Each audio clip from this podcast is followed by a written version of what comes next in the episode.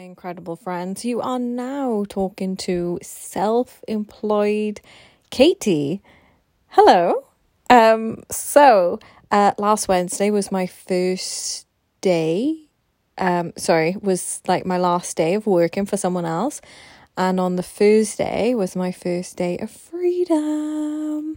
And during this week i'll talk about you know um, all the emotions i went through and maybe things i would change in the future when i'm chasing goals and stuff like that but for now i just want to focus on the positivity and h- how i felt um, the day after finishing so as soon as i got my mock test out of the way and all that emotional suffering felt amazing um, honestly, it felt like a full weight was lifted off my shoulders. I can't even express to you how right that decision made me feel that the whole steps I've done for, you know, over a year to make that happen. Um, because it is very normal as well if you do leave your job to think, fuck, what have I done? Stuff like that. I think for me, um, what made it a lot more risk free for me is the worst case scenario on this. I go back to a job and I have to start at 30k. That's that's the worst case scenario where that's still a good wage, you know, that's like a graduate wage. So I'd be fine.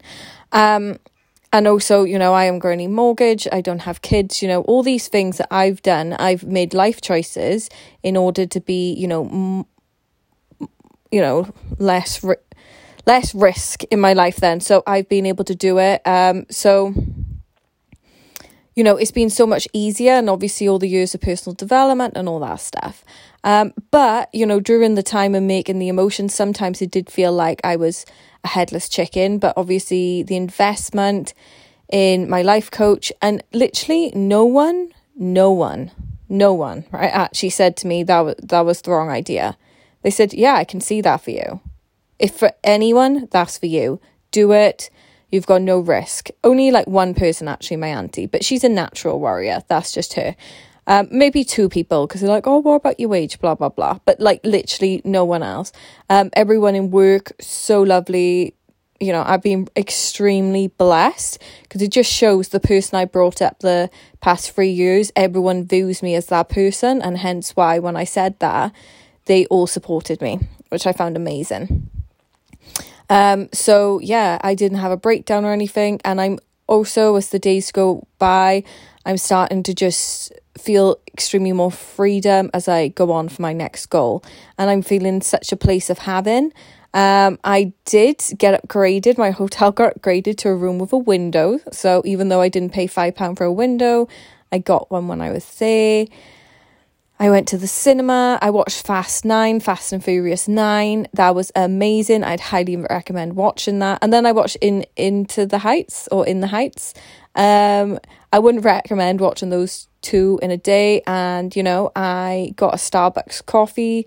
Not, not a Starbucks coffee. I had an iced tea, a peach iced tea lemonade, which was my treat. Um, because three weeks I've been going completely low histamine in order to help my hay fever. But yeah, it just felt so amazing. And as I like led led in my bed at the end of the day, it made me realize the reason why all this felt so amazing um, was because of all the negative emotion that I had to go through to get there. Hence why when I finally got there, for me, because I was at, you know, capacity, um, I was like, this is the complete right decision. I took all that negative emotion one day at a time and it fucking paid off.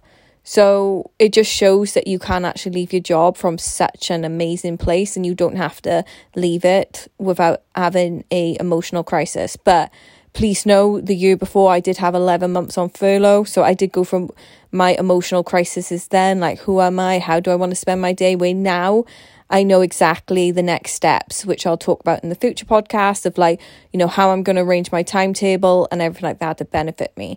But I hope this just gave you a little bit of motivation this Monday to make your dream to a reality, to perhaps set a goal now, to set planning steps, and just know if you want to achieve a goal it's always the boring work. Like for me, every month it was like me creating a budget, even though I've never done a budget, me sticking to the budget, me putting money away. Even if a random expense come out, it was still, you know, I, the money still managed to even itself out, you know? So it can be boring, it is restric- restricted, but that's what you need to do to get to your future life. So let's go. It's Monday.